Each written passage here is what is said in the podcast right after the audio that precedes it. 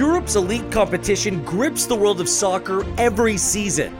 We examine the data across some of the biggest matches soccer has to offer and assist you in finding value in Pinnacle's unrivaled betting markets. This is the Champions League Betting Blueprint. We're thrilled that Champions League football is back, and we're even more happy that the UCL betting blueprint returns for yet another season here on Pinnacle. Gareth Wheeler, Andrew Beasley, Jake Osgathorpe with you to take you through this year's competition. We'll go through the groups, maybe potentially have an outright play or two, and we'll take a look ahead to the first match week in the Champions League. It's the last one, at least in this format. Andrew, are you ready for the group stage to commence? I am. I mean, obviously, we're going to cover the groups in a moment. I don't think there's too many that are that are that exciting, which which tends to happen in the Champions League these days. You sort of see a lot of repeat ties and stuff like that. There is obviously one group which stands out a mile, but other than that, you know, interest a little bit thin on the ground. But of course, there's bound to be some shocks that we uh, we won't have anticipated. Jake, are you going to miss the group stage when it's gone, done and dusted next season? Um, very torn on that actually, because last season's group stage was really good. Um, I just think the quality of the overall competition was higher. Some bigger name teams involved. We're missing quite a few of them this time, including Andrew's Liverpool, who haven't made the Champions League, which is probably why he's not so much looking forward to it. But yeah, this season's group stage is on paper anyway. Um, well, for probably a handful of the groups, is a, bit of a formality. I, I think, I suspect. I'm sure it won't work like that, but um, you know, we, there might be a few bumps on the way, but I still expect the favourites to qualify in most of the groups. Um, but yeah, intrigued to see what happens next year. We were just talking off air. Uh, it's going to be one massive table, basically teams playing ten games instead of six. Um, don't know where that's going to fit into the schedule. Don't know. Don't know who's going to, you know, what, where where they're going to make room for those extra games. But um, I guess yeah, if it increases the quality, if it you know gives us more good football, as a as a watcher will be happy. I'm sure the players are probably a little bit scratching the head. More football. Cheers.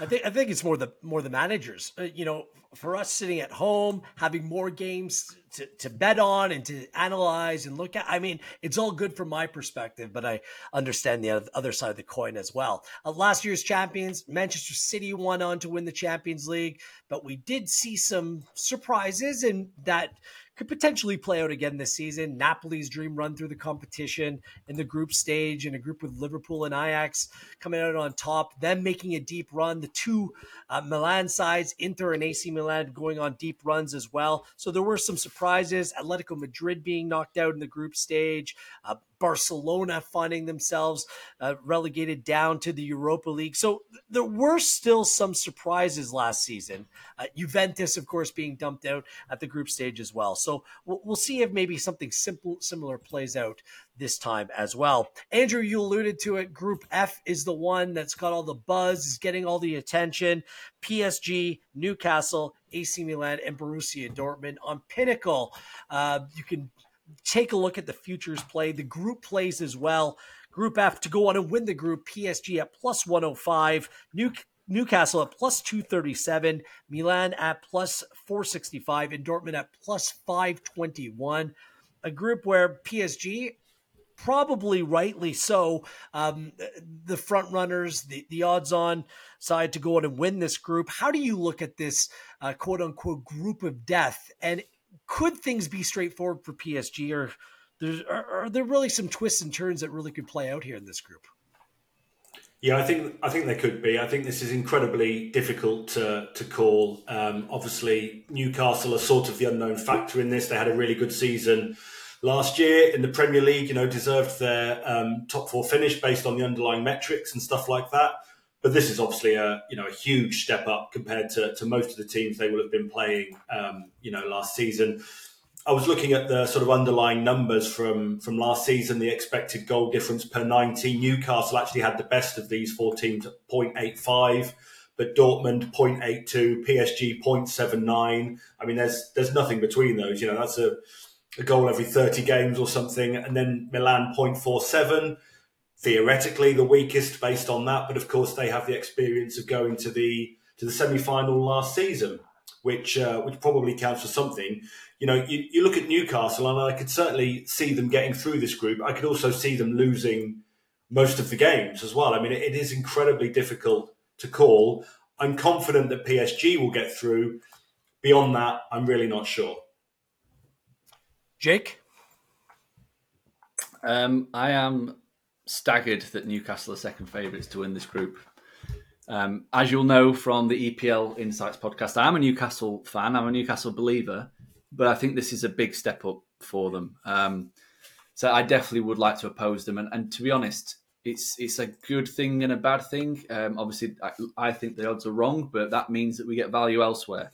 Um, you know, that I was look just mention it there. AC Milan um, are an interesting team. They've been really busy this off season, bringing in um, good young players. Um, not so much to strengthen the starting eleven. A couple of players have come in to strengthen the eleven, but it just to give them a little bit more depth. So they brought in Christian Pulisic, who, you know, people will say he was rubbish at Chelsea. Um, he had his moments. I think there's a player in there still. Um, he started the season really well, it has to be said. Um, Samuel Chukwueze's come in from Villarreal as well, another winger. Yunus Musah from Valencia.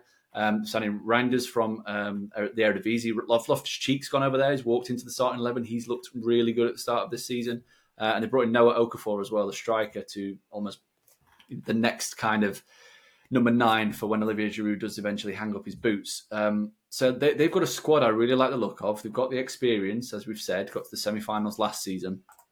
Um, and I guess the best bit of business that they've done is they've kept Rafael Leao at the club. They've signed him to a long term contract, and he is unplayable at times um, when he's on his game. If you, I think it was was it the second or first or second leg against Napoli last season in the in the quarterfinals. He absolutely terrorised them, and there's every chance he does that in this group. To uh, whether it be Kieran Trippier at Newcastle, um, I'm not expecting much from Dortmund. Um, but yeah, I, I, like the look of Milan, um, but I think PSG are the bet to win the group at plus 105. Um, the reason being, I know we, we had this discussion last season at the start, the fact they got a new manager in, uh, in Galtier, that things were potentially going to change. Um, it wasn't the case because they still had three prima donnas basically stood up front, not doing any tracking back, not doing any pressing as a team. Um, this time around, it is completely different. Completely different. Two of them have gone. Messi and Neymar out the door. Mbappe, from all the saga off season, has signed a new contract. He has stayed. Uh, building the team around him. And they've got Luis Enrique, a manager who's got a lot of experience dealing with superstars. He was the manager in charge of Barcelona um, when they won the Champions League in 2015. He had a front three of Messi, Neymar, and Suarez, and you know that was probably one of the most selfless teams you'll ever watch. Um, so if he can bring that kind of stability to this PSG team, who have gone from a Galacticos approach to a much more sensible approach, shall we say, in, in signing younger, hungry players who are, you know, with a core of French players, bringing in like Kolo Muani um, up front. Obviously, Ousmane Dembele is coming as well. So they've got an all French front line. Uh, Marco Asensio on a free transfer looks like a good bit of business for a bit of backup brought in Ugarte from Sporting Lisbon, which I think is a really solid signing um, in midfield, a real destroyer that can potentially break a game for them. Um, so yeah, I like the look of him, and I, the main thing for me is they've kept Mbappe, who is, if not, you know, he's one of, if not the best player in the world, and he's a difference maker, and I, I think that that he will make a difference in this in this group, and the way in which they, have started the season, um, they're much more controlled. They, they don't look as easy to play against PSG. Uh, they've not had the easiest of schedules either in Ligue 1, and they've come through it pretty well. Um, so yeah, I've seen a lot of positives about PSG, and then yeah, just a little touch on Dortmund because they they are very opposable again. Um, it's a big name, obviously, in German football in the Champions League, but they've lost Jude Bellingham, who was their best player. Um, Raphaël Guerreiro was probably the second best player. He's gone to Bayern Munich. Um, three games so far this season. Obviously, we're recording this just at the end of the international break. They've played FC Köln, Bochum, and Heidenheim, and they've won just once. Um, three teams that will finish in the bottom half of the Bundesliga, and they've won just once. So that shows their current level. So for me, it's PSG and AC Milan is the way I'm looking at this group. Yes, is at PSG at plus 105. Is that a bettable range for you, Andrew? Yeah, I think so. I mean, Jake's made a very good case there, and um, as I say, they're the sort of team I'm most certain about in this group. So um, yeah, I think that's definitely one to go for. Jake, and is that your play? Yeah, that's my play. Um, it's PSG to win the group plus 105. Um, if there was a qualify market, I would also be backing Milan to qualify because they would also be a plus number, given that Newcastle are the second favourites. But um, at the moment, Pinnacle don't have that. Up. Just seems outrageous that PSG have a difficult group. Messi, Neymar, Verratti, among others. There's been considerable change in this side. The manager's gone, Luis Enrique now in charge, but now is the time to go with PSG. I fully understand what you're saying. Um, I'm staying away from this group altogether, gentlemen. I just, I, I, just don't have that trust in how quickly it may come together. I, I, I wouldn't put it past Dortmund figuring things out and put and getting on a run of form. Newcastle and ultimate X factor going to St James's Park is not going to be easy for any of these sides. I think that there is some qualitative advantage for AC Milan playing Newcastle first at home. I think that's a good fixture. That if they can get off to a good start, Newcastle a little bit of a wobble to start the season, playing some tough teams, a tough schedule. Oftentimes, the way that the games fall matter. And I do think that AC Milan to come out of this group is a decent play as well. Um, but in terms just, of group winner, I just that's something that Jake for me I just avoid. Yeah, no, and that's that's understandable. Um, the other things I forgot to mention, obviously, PSG, their transfer business didn't stop at Ousmane Dembele and Kolo Muani. They've actually bought Gonzalo Ramos, yep. who scored loads of goals for Benfica. They brought Lucas Hernandez in from Bayern Munich, who will be playing that inverted, that kind of tight left back, which he played for France during their World Cup run. Um, and they brought in Milan Skriniar from Inter Milan, who obviously got to the Champions League final last year. So they've strengthened pretty much across the field. Um, you know, they obviously got rid of Neymar for a decent fee. I think Messi went on a free transfer in the end, but they, have they've, spent that money well. Um, Newcastle. The other thing that I that, the stat that I really kind of want to look at is that they are untested at this level. Like obviously we know they've not been in the Champions League for years. They they were really good against teams in the Premier League last season who finished eighth and below. So outside the top seven, they won sixteen, drew ten. They didn't lose to any of them. But against the teams above them, they did struggle. So the better teams, they went uh, three, four, and five. So they won three, drew four, lost five against the better teams in the Premier League. Um, as I've said, I've got my question marks about Dortmund, but Milan and PSG, I would put them in that that category of team that would, in, in my opinion, be better than Newcastle that they may struggle against uh, big time based on that record. So whether that's something tactically that Eddie Howe needs to change in those big games, um, obviously, they've already happened. They've lost to Liverpool and Brighton this season, two teams who finished in that top seven as well. So um, yeah, there, there's there's too many question marks for me about Newcastle. And, and like I said at the start, yep. Newcastle's price means that we've got inflated prices about everyone else because I, I would back PSG down to probably minus 120. I think that that should be that strong favourite. At, at, the same time, I would say that Newcastle, for me, Andrew, probably is the best midfield in this group. That's my, that's my one question about PSG's Zaire Emery. He's only 17. Uh, he's he started the, the, the, last game for PSG. We'll see what that midfield makeup looks like. Ugarte, Vitinha.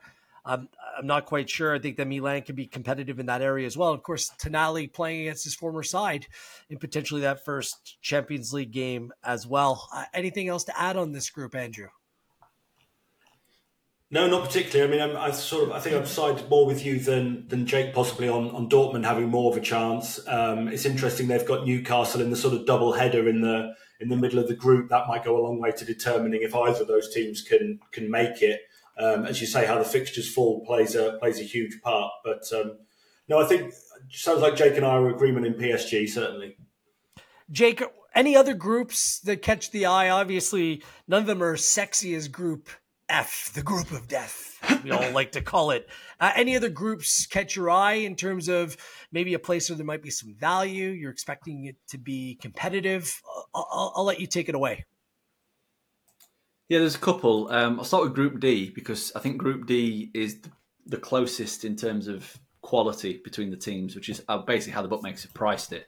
Uh, the favourite for the group's Inter Milan at minus 111. Um, I think Inter are a bet, even though they're the favourite at minus 111. Um, good side. We saw that in their run to the final last year. Um, they've lost a couple of players. Obviously, yeah. Lukaku's no longer there. Skriniar's no longer there. But they brought in Marcus Thuram, who I think is a very good signing.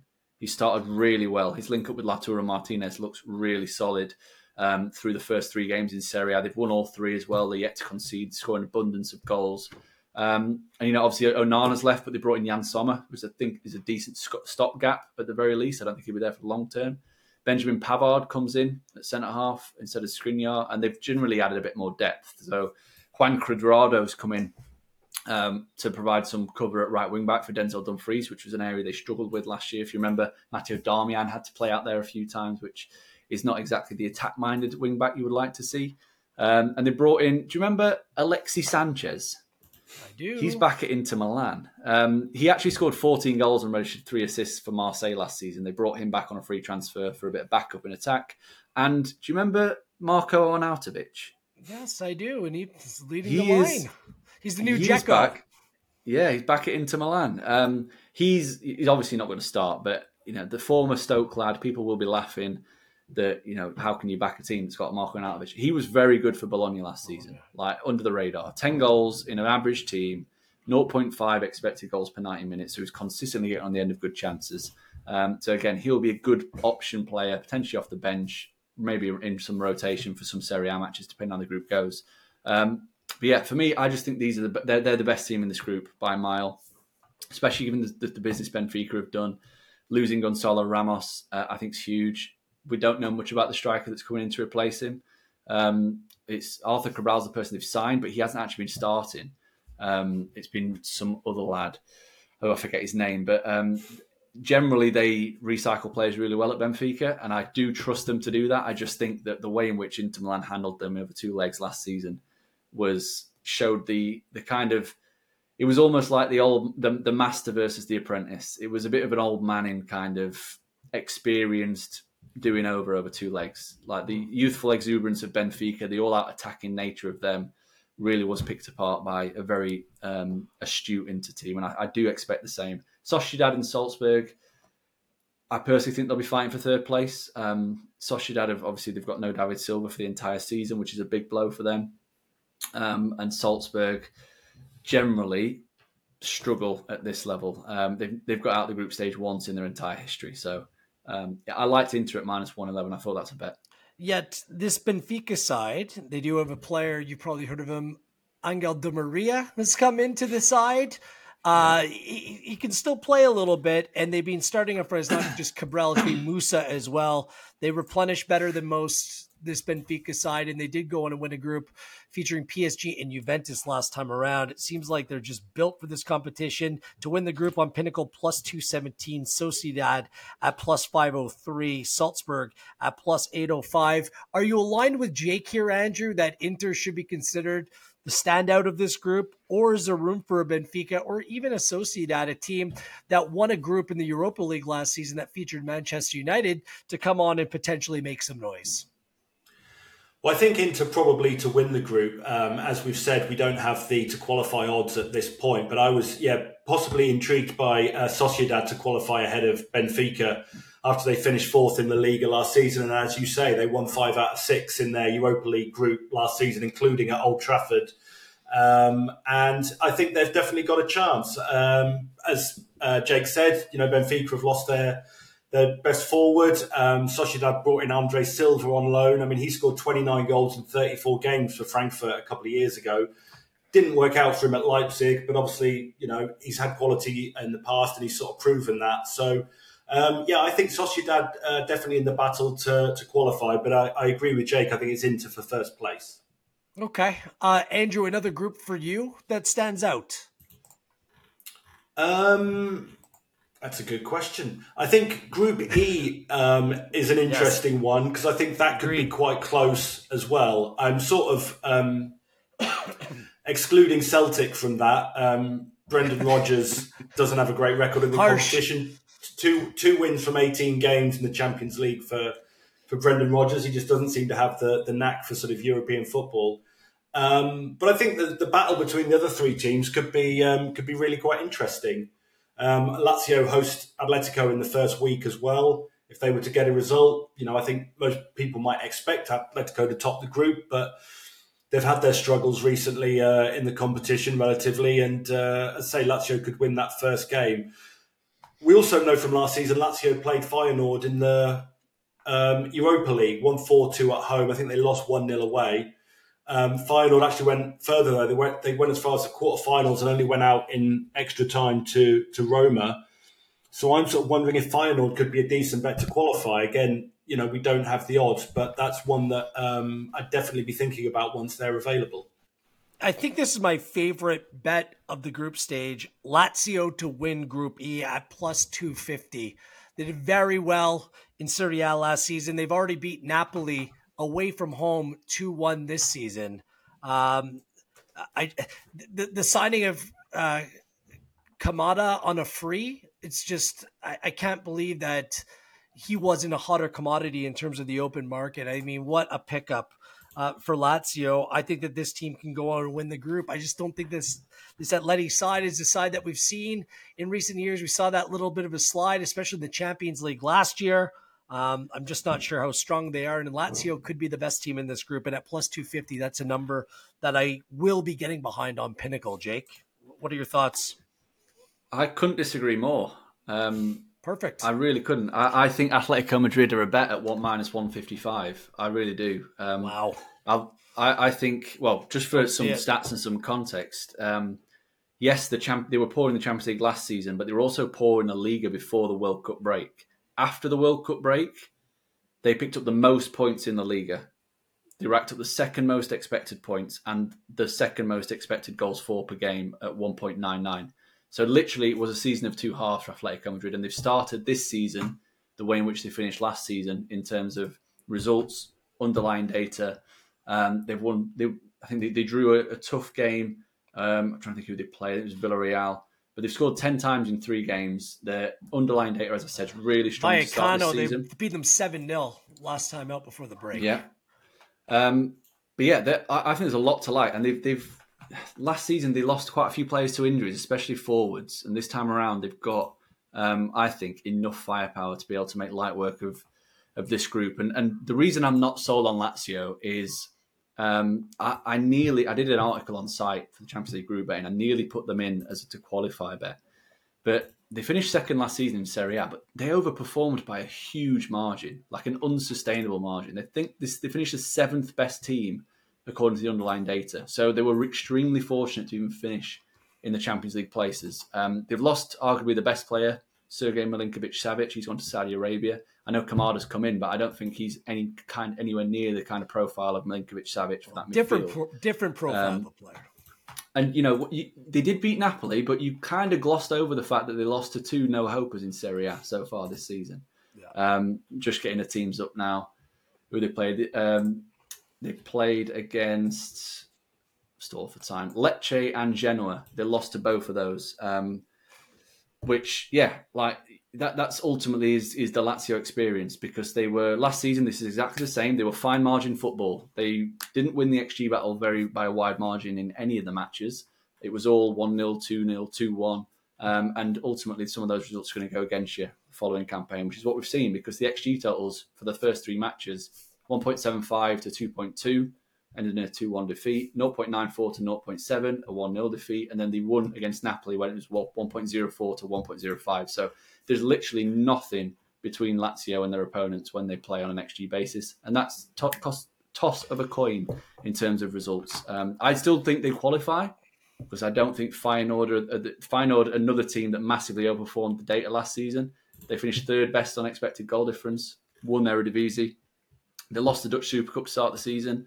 Um, they've drawn two out the gate of, uh, of their four matches in in the Dutch top flight, and those two they've not played any good teams yet either. So I've got massive question marks about Feyenoord, but I'm really confident, really bullish about Atletico's chances. Okay, uh, um, I'm still making that Lazio play despite everything that you that, head to that, head. that you said there. Head I just, I, head. I, I, just, uh, I, I, I just think uh, throw out those couple early this uh, the season results, beating Napoli away from home, that that stands out to me.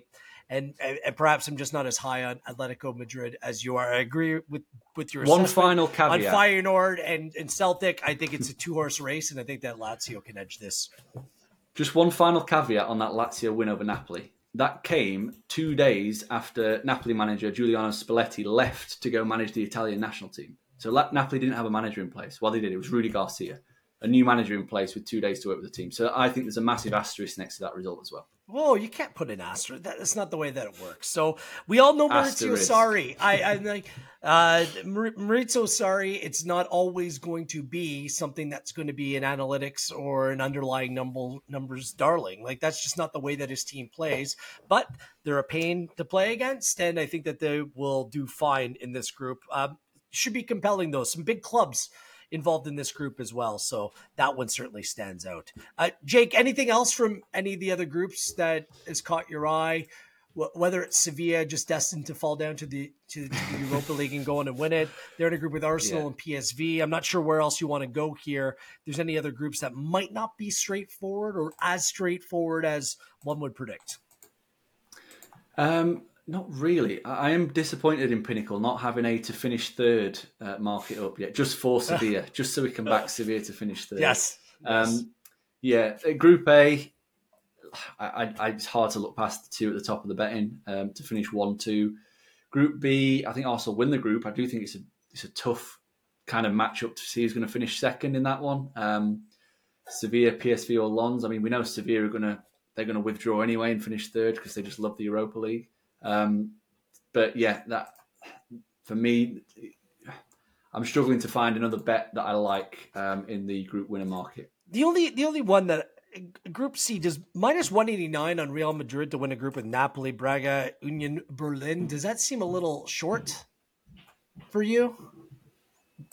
Um, no, a, li- a little bit too short. Um, but then again, like I've said, the the main issue I have with that group and that particularly Napoli, I think it's a head to head, is they've got a new manager now in Rudi Garcia as opposed to Spalletti, who won the title with them last season. So that's a massive risk you're taking on Napoli, basically picking up and doing what they did last season with a different coach. So, um, yeah, was we know what Real Madrid are.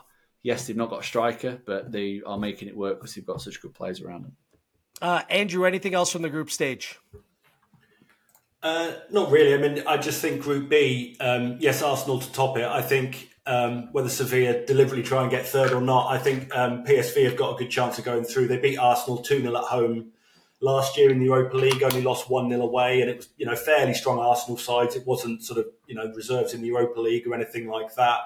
And um, I think with the with the transfer business they've done, they've got some you know experience and stuff in. So I think PSV are probably a good bet to to finish second in that group. But um, but other than that, no, I think I think a lot of the groups are going to finish pretty much as the odds imply. That's certainly how it looks mm. at this stage. Yeah. I was hoping and praying that Manchester United would have a bigger number than plus 217. Final game of the group stage at home against Bayern Munich. It's going to be fantastic at Old Trafford at plus 217. I just can't do it. Galatasaray, by the way, plus 1318. Copenhagen plus 3596. So two considerable favorites in Group A. Uh, Bayern Munich United. Um, it should be uh, should be really special over the course of the group stage yeah. as well. Galatasaray are. Um, if you look at their team on paper, you probably would fancy them to. Oh, you could fancy Got them some good players. Yeah, um, they've they've gone all out, shall we say? They've got Wilfried Zaha, Dries Mertens, Mauro Icardi, uh, Lucas Torreira, former Arsenal central midfielder. Um, I think Davinson Sanchez and Tanguy and Ndombele have both rocked up there as well. So on paper, there's a team there that could maybe cause a few problems, but when it comes to the Turkish clubs in Europe, it very rarely works.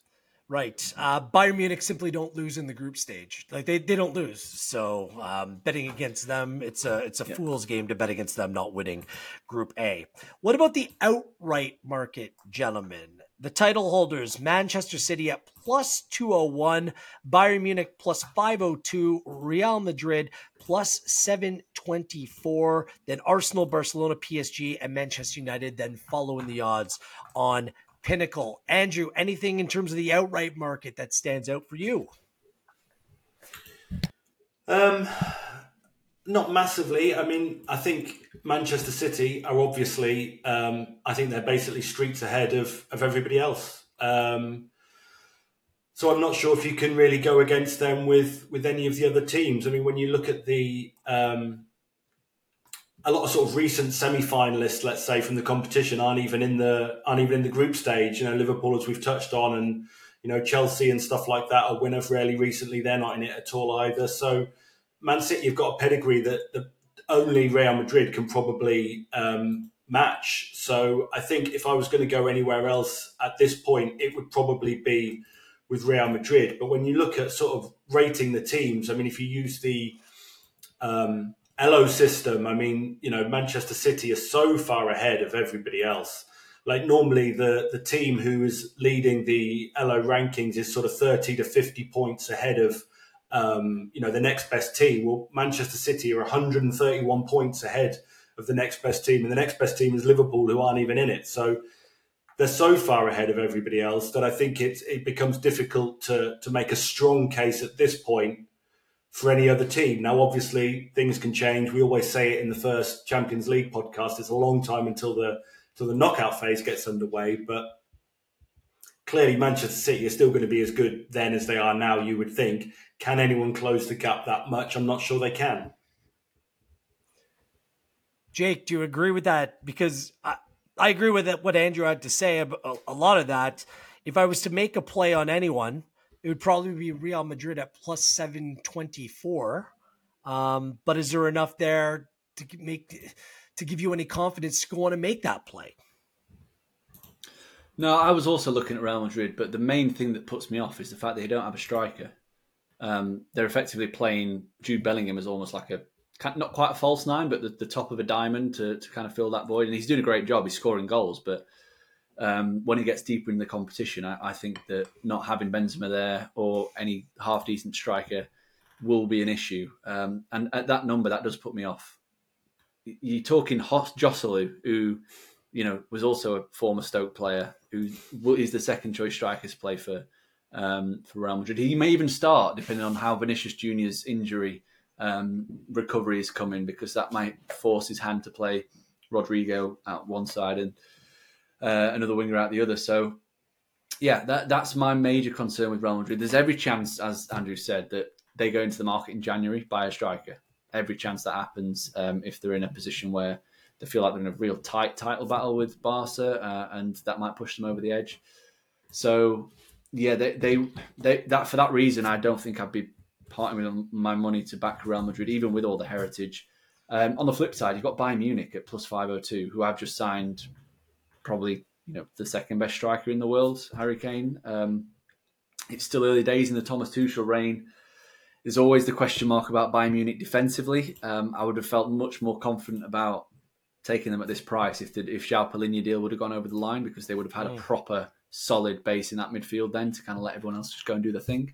So there's still that question mark there. Um, Arsenal too short, simply too short. Um, Barcelona were the interesting one for me at plus thirteen ninety seven, so just under plus fourteen hundred. Um, they've got a you know striker that's proven at this level. They've got a really deep squad as well now. Um, João Cancelo's come in. They've got João Felix as well. Um, obviously, Lamine Yamal's been getting a lot of rave reviews. The young guy from La Masia. Um, Gundogan is in the midfield now alongside Frenkie de Jong, um, Gavi, Pedri. Um, they've got the young left back Balde. Um, it's just a case of can Xavi get all those pieces fit, to fit together? And I still don't know. Think he knows his best team. So um, that would be my question mark about them. If he figures out what his best team is, they will be dangerous because I think they've got the capacity to to go deep in the competition. And they've got an easy group, which is always something we want to look at at this stage of the campaign. You want to get a team that's kind of you want you expect to get out of the group. Um, and yeah, the other one I, I like look of is Atletico um, for the reasons I said before. I think they're performing in a really really strong manner. They had a dip at the back end of 21-22 into the start of 22-23. Uh, but they're well out of that now, and they are looking. They're trending to be a team that can compete for the La Liga title. If they can do that, then they can compete at this level as well. Yeah. Uh, the only other side I wanted to mention was AC Milan at plus 3278. Just, it's that yeah. group. It's burned me before. I, I, I fancied Barcelona last year uh, in the Champions League. They were the third best of three in their group, ended up going down. It's just a little bit of a difficult proposition when you have um, a group where there are those unknown variables. So, um, but I, I, I do like AC Milan's chances to do something in this term if they can get out of their group. Um, and at that point, yeah. it remains an F. Uh, on, the, we look at... on the same lines there? So I was just going to say on the same lines that PSG's price looks quite big as well at plus fourteen hundred. If they were in an easier group, if they were in an easier group, they would be probably plus eight fifty maybe. Um, but because they're in a tougher group, then you get an inflated price. And and if if they are what I think they are, then they will again surprise quite a few people this season. I, I was a little bit surprised that Arsenal had shorter odds in Barcelona. That, to be, to be honest with you, um, that, yeah. that caught me by surprise. Uh, but obviously, um, the, the, hype train, the, the, public are backing Arsenal, and they got off to a decent start to the season. Uh, I'm just not one of those, but uh, there you go. I'm surprised you're not doing this recording with the "I Fade Arsenal" T-shirt on. it's, it's, in the wash right now. It's in the wash. Uh, right. I'll, I'll, I'll, bring it out. Bring it out next week. It's it's right next to the uh, "I Fade Newcastle" shirt as well. That's somewhere in the bid as well. Uh, game week one or match week one. Um, the slate of games, Andrew. Um, is there a game that you like, a play that you like in terms of the first match week? I mean, in terms of games that I like, I mean, I think Bayern against Man United is probably the the game of the week, isn't it? I think that's the most interesting one. Um, but whether there's a play to be had, I'm not sure. I, I would expect quite a few goals in there. Um, you know, it's over 3.25. The line is set at currently at plus 100. That is a high line, but I, am not sure. It wouldn't surprise me if that happened. I mean, obviously, we know Ten Hag's United have tend to struggle away from home against um, tough teams. They've obviously had some some bad luck in some of those games, but I could easily see there being over 3.25 um, goals in that game potentially, or at least three. Um, so you wouldn't take a take a huge hit necessarily. Um, but uh, I think that's that's probably the best game, isn't it? I mean, is there any others that particularly stand out? Do you think?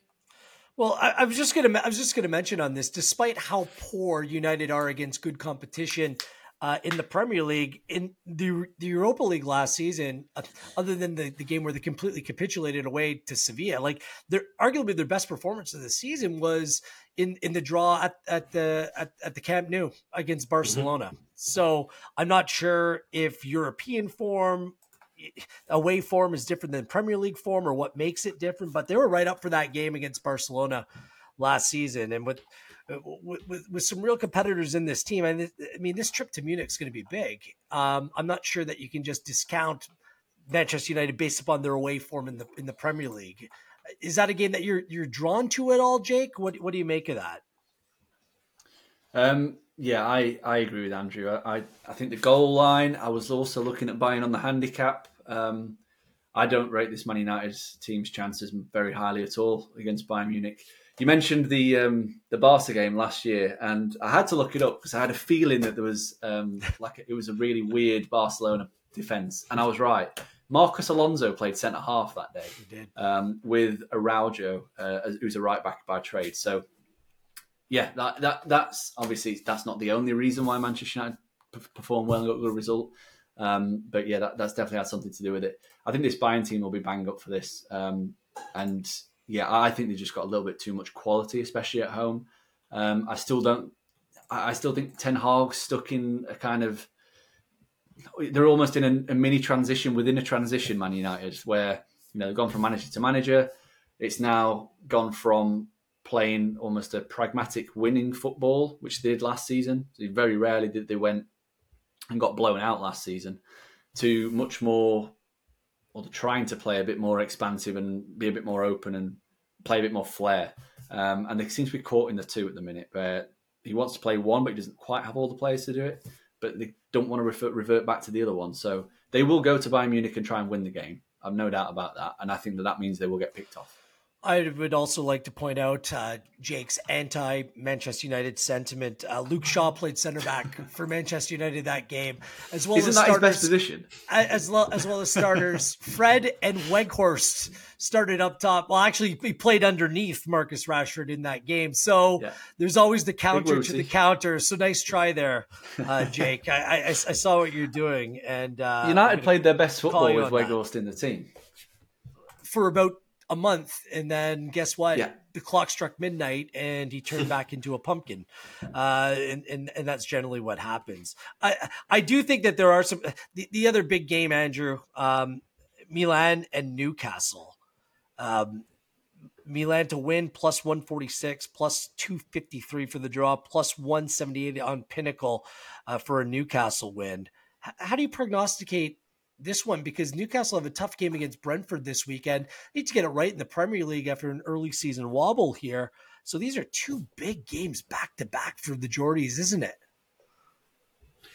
Yeah, definitely. And the AC Milan win at that price looks very appealing for the reasons that um, Jake was mentioning earlier, and that Newcastle weren't actually that good against the, the better teams last season, and we've seen that they've they've not been so far this season. So that looks to be um, a very enticing price. I think a lot of these ones are, uh, you know, as we've sort of said, a lot of the Newcastle prices.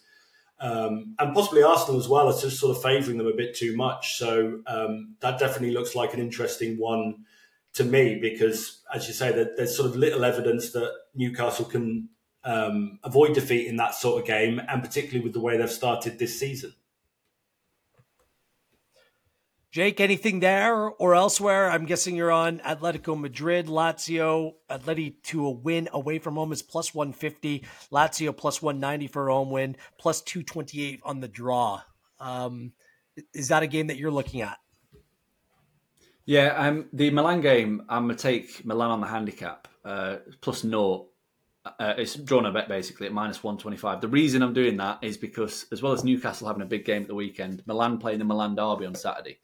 So they've got back to back big games as well. Um, so that's my only kind of caution around AC Milan. Otherwise, I would be all over. If they were playing, you know, Bologna or somebody at home, I would be all over taking Milan to win. But because it's the Milan Derby, um, I'm just going to take the draw on a bet. And the same bet with the Atletico Madrid game as well. Um, minus 128 for Atletico, draw no bet away at Lazio. Um, for all the reasons I mentioned before, I just think they're a really strong team. They're really purring at the moment. They've found a bit of a a bit of form um, after the World Cup break, and yeah, they're, they're, they're definitely a team I want to get on side. Um, they, I think they picked up maybe a few injuries in the international break, but not not enough to to concern me. Um, Alvaro Morata leading the line, and people will laugh again. It's Alvaro Morata. We sorted in the in the Premier League. It wasn't great, but the bloke's scoring for fun at the minute. Um, I think he scored four and three in the Liga. Uh, he scored a hat trick the other day for Spain as well. So it's always nice when your strikers scoring goals. Anything else in terms of uh, match day one plays for you, Andrew? Any other games that jump off the page? Just one that um, obviously the, the group of death we keep talking about, but PSG against Dortmund, PSG minus 0.75 on the handicap is minus 125, um, which looks even as though I've got perhaps a bit more faith in Dortmund than, than Jake. I think that looks a good that looks a good price because I can't see anything really other than a PSG win and, and probably a handsome one. So that's one that caught my eye, um, and obviously that will tell us a lot, I guess, about the group in a way because if PSG completely steamroller Dortmund, well, can we then potentially write them off? It's more something to learn from, perhaps. But I think, uh, as I say, that handicap price looks like a good one to me. Manchester City were thoroughly dominant through the Champions League last year. Away from home in the group stage, they did draw Copenhagen. There was a couple odd ones, but playing at home against Red Star Belgrade, minus three is the handicap, minus 107. Is is that a cover for, for, for City? Like, how high can that number go where you wouldn't make that bet?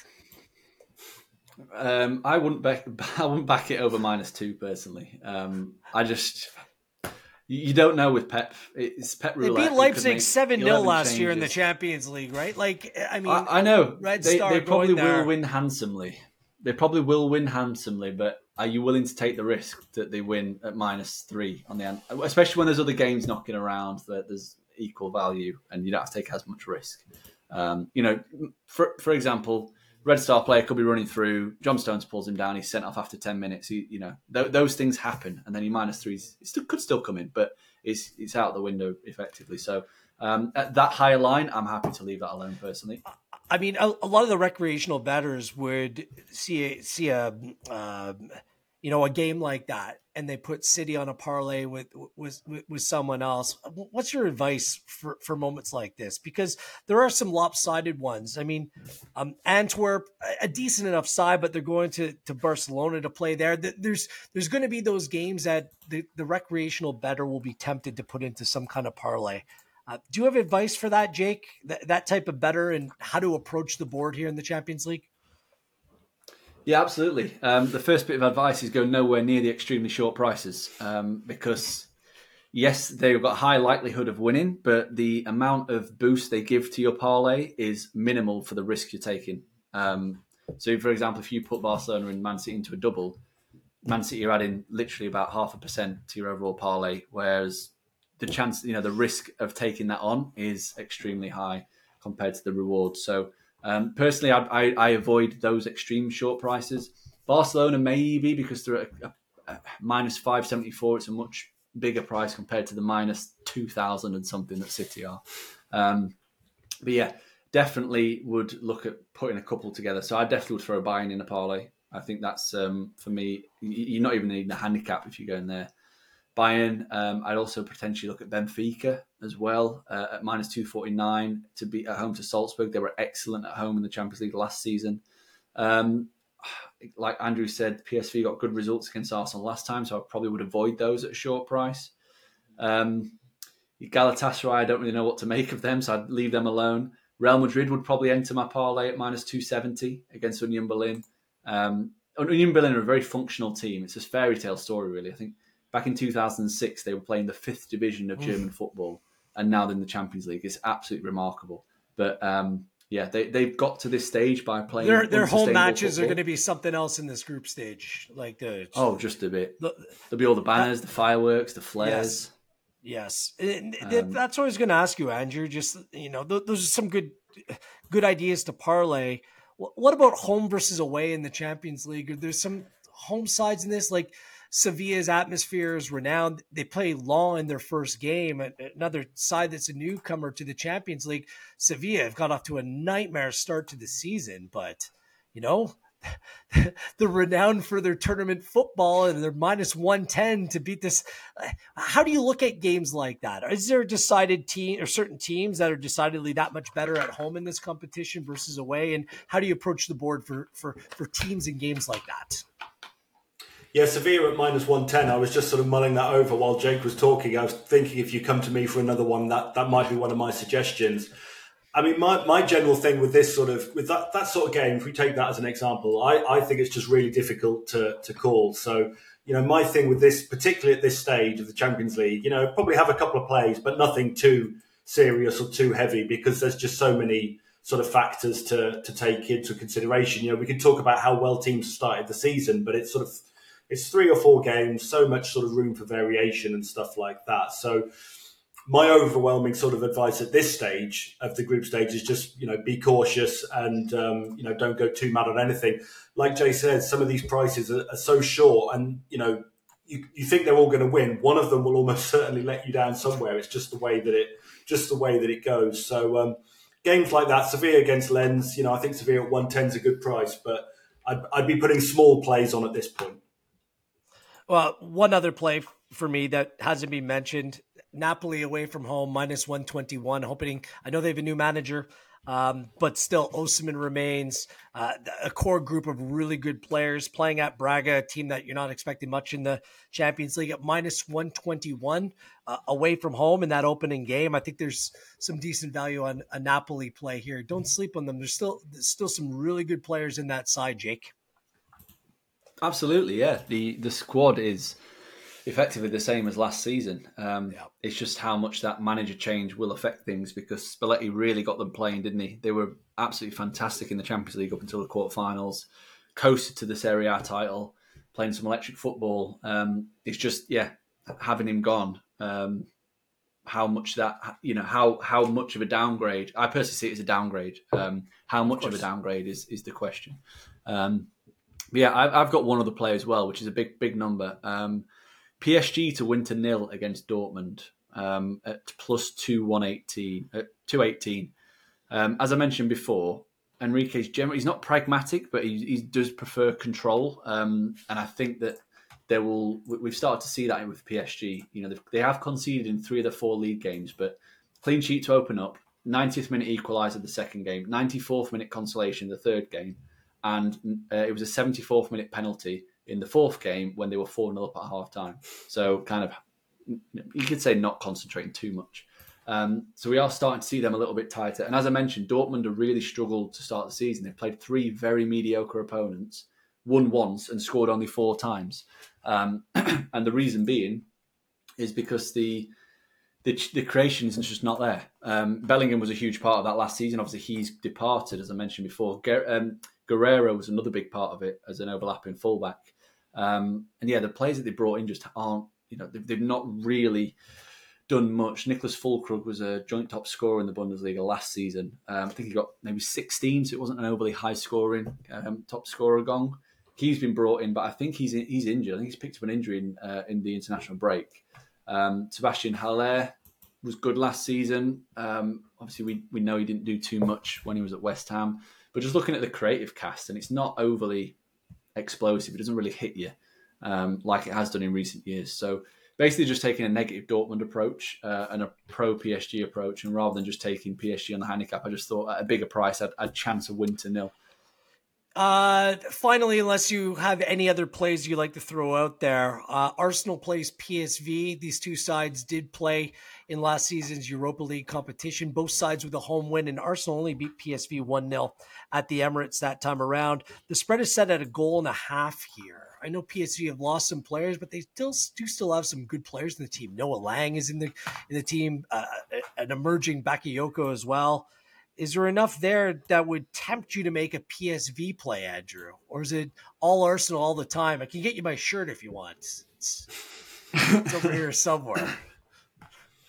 Well, as much as I'm a bit, a bit of an Arsenal um, skeptic, I think at home they're generally pretty reliable. Um, as we've as we've seen, you know, their, their home games normally have a lot of goals. I think you know Arsenal and the overs seems to sort of pay out most weeks when they play at home and I suspect this game, you know, could well be something similar. Um, as we discussed earlier, yeah, I think I think PSV decent side did okay against them last season, done some you know pretty reasonable um, transfer business as we said, but I would always be thinking Arsenal to Arsenal to win in this one. Okay, uh, final words, Jake. Anything to add? Yeah, I like the goal line in that game. I like it a lot. Uh, it's at three minus one twenty three. Um, like as Andrew said, Arsenal generally the home games are a bit mental at both ends of the pitch, and PSV they've they've really um, caught my eye start the season. Obviously, not Rangers out in the qualifying round. Um, they did that emphatically as well. I think it was seven three over aggregate. Um, and they've started the, ca- the campaign really strong. They've, they've won seven of eight. They won the Dutch Cup against the champions Feyenoord, uh, the Super Cup, and they've scored 24 times in those eight games. So they are really firing on all cylinders. And they've got Luuk de Jong leading the line, who's the captain. Um, and if you know what a, what a journey career he's had. Borussia Mönchengladbach, Newcastle, PSV, Sevilla. He's had a loan at Barcelona as well, and now he's back at yeah. Sevilla, uh, back at PSV. Brilliant, and he's absolutely thriving as well, which is great. Um, so yeah, I think they've got, along with the good young players who you mentioned, the likes of Lang and Bakayoko, they've got a nice mixture yeah. of young, youth and experience, having players like him in there. So uh, they're definitely a team to watch. Like Andrew said in the um, when we were talking through the group, I, I, think PSV are probably a shout to qualify alongside Arsenal, um, and they will contribute a lot of goals to the group. That's for sure. And Sevilla back where they belong in the, the Europa League to go on and win that. Yes, please. Sevilla, Sevilla, Liverpool Europa League final. I can see it in our future. uh, Andrew, any final thoughts? Any final words? I think we've been there before. I was trying to think. Yeah, I'm sure they've played. Was it 2015, Andrew? Uh, Europa final. 2016. Yeah, the end of Klopp's first sort of half season. Yeah. yeah. Yeah, um, that's yeah, that's the only thing I want to add. Really, fingers crossed that Sevilla actually get through or somehow finish fourth. Because uh, yeah, as a Liverpool fan, I do not want them to get into the Europa League. Absolutely not. you know it's you know it's going to happen. You can put that out into the into the universe, but still, Sevilla Europa League, it is just meant to be. We remind you, Bet Smart, Bet Pinnacle, your trusted sportsbook pinnacle for 25 years now. Every day, competitive odds for the Champions League, for the Premier League, uh, for NFL, for the NBA and NHL season. They're not too far ahead as well. Andrew, where can people follow along with your fine content and your fine, uh, fine regular picks for the Champions League and beyond? Yeah, I'm on Twitter as base tuned to red, so anything I write gets uh, gets shared on there. So if people want to give me a follow, that'd be great. And if you're a Liverpool supporter, it's an absolute must. Jake Osgathorpe, where, where can they follow along with you? Uh, at JAKEOZZ on Twitter, writing currently for sportinglife.com. Um, as I said, a really extensive Champions League group stage breakdown on there um, with a lot of interesting information and, and the picks that we've discussed on here as well. Can follow along with me at Gareth Wheeler, Gareth Wheeler. Not sure if you want to because it's just me bragging about how right I am and how wrong everyone else is. so it's kind of I can't believe you didn't want to make the Lazio Atleti head to head. I think we should do that. We can. I, am happy to do that. Yeah? So add okay. it to the docket, okay? Whoever goes Match on bet. to win that Atletico group. Lazio. Yeah, it's a drive. Neither one of them wins. So if yeah. someone else comes about um, hey, maybe it's Celtic. Maybe it's Celtic that go on to do something and ruin both of our days. Could happen. That would be a huge shock. Ali Johnston, a good old Canadian boy, playing right back for Glasgow Celtic. Uh, on behalf of Andrew, on behalf of Jake, I am Gareth Wheeler. This has been the Champions League betting blueprint, and it's brought to you by Pinnacle.